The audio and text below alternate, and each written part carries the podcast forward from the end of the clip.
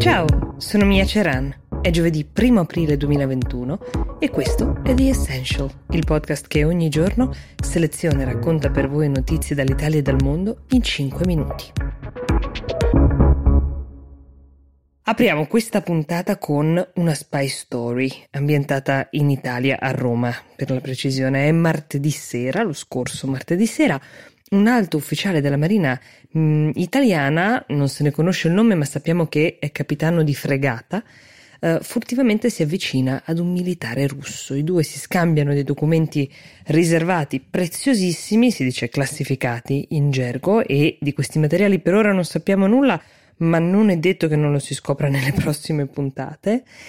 Ma nella puntata di Vita Vera andata in onda martedì i due vengono colti in flagrante da dei carabinieri del ROS, che è l'acronimo che sta per raggruppamento operativo speciale, e vengono accusati immediatamente di spionaggio e rivelazione di segreto. Quale segreto noi non lo sappiamo ancora.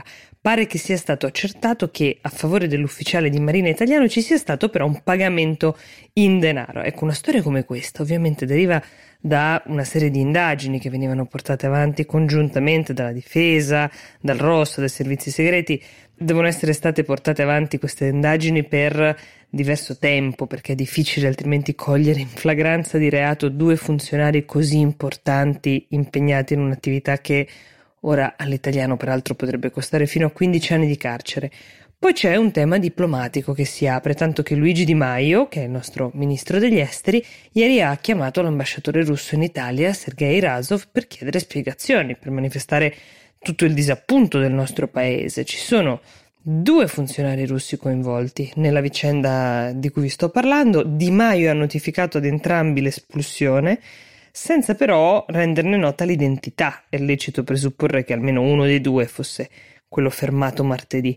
La Russia, da parte sua, non ha fatto di più che notificare il fermo di un funzionario dell'ufficio dell'addetto militare, ma nessun ulteriore commento eh, che ci aiuta a leggere questa vicenda come ancora più misteriosa. Il capitano di fregata è stato arrestato. Alcune fonti sostengono che lavorasse per lo Stato Maggiore della Difesa, che sarebbe l'organo della difesa che coordina l'attività di tutte le forze armate italiane e che in materia militare gestisce i rapporti con la Nato. Ora, vicende come queste erano piuttosto comuni ai tempi della guerra fredda.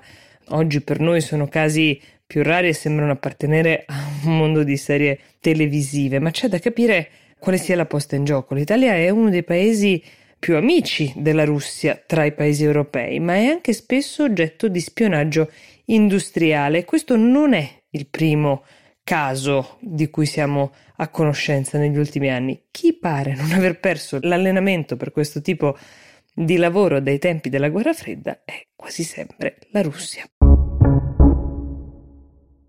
Dalla diplomazia e dallo spionaggio internazionale alla geopolitica dei vaccini, che si sta facendo sempre più avvincente come potevamo ipotizzare. Forse ricorderete che vi ho raccontato che la Serbia, forte della sua autonomia, ha stretto degli accordi molto molto rapidi con Russia e Cina per avere dosi di vaccino che ha saputo anche distribuire molto bene tra la sua popolazione, diventata insieme a Israele, tra l'altro, eh, uno dei paesi più efficienti nella vaccinazione di massa. Ora, addirittura la sua posizione è di tale vantaggio che il presidente Alexander Vucic ha fatto sapere che donerà diverse migliaia di dosi ai paesi limitrofi. Ora, tutti sappiamo quanta tensione ci sia stata negli anni e quante differenze sussistano ancora tra questi uh, paesi dei Balcani, quindi questo slancio di generosità ha spinto il Financial Times a chiedere a Vucic come mai abbia scelto la strada della condivisione. Ora, se volete essere più cinici, potete pensare che la Serbia stia cercando di guadagnare un'influenza sui paesi limitrofi regalando loro il bene più prezioso in tempi di pandemia, cioè il vaccino. Se invece volete prendere per buona la sua risposta al Financial Times, il presidente serbo dice che lo ha fatto perché, come ben sappiamo, fino a quando tutti i paesi in contatto con la Serbia non saranno al sicuro, nemmeno la Serbia lo sarà veramente. Questo è un dato di realtà che più volte abbiamo sottolineato in questo podcast perché vale per il mondo intero, anche se i paesi che se lo possono permettere stanno lavorando con un forte dato di egoismo. In patria, invece, ai media locali, il presidente ha detto che lo ha fatto perché il paese aveva delle dosi di vaccino AstraZeneca in scadenza e quindi ha aperto le vaccinazioni a tutti. Fatto sta che nello scorso weekend migliaia di persone hanno viaggiato verso la Serbia dalla Bosnia, dal Montenegro e dalla Macedonia per avere il vaccino molto prima di quanto sarebbero riusciti a fare nel proprio paese. Inizialmente il governo serbo aveva aperto alla possibilità di vaccinarsi per i commercianti, per coloro che viaggiano molto per lavoro e che devono vedere delle persone per motivi d'affari. Questo per permettere alla gente di poter continuare a lavorare, a guadagnare, a produrre. Però poi l'opportunità è stata aperta a tutti e non è escluso che venga ripetuta nelle prossime settimane. Gli effetti, non quelli sulla salute, sicuramente quelli sono positivi, ma quelli diplomatici li vedremo invece tra qualche tempo. Per oggi di Essential si ferma qui, io vi do appuntamento a domani. Buona giornata.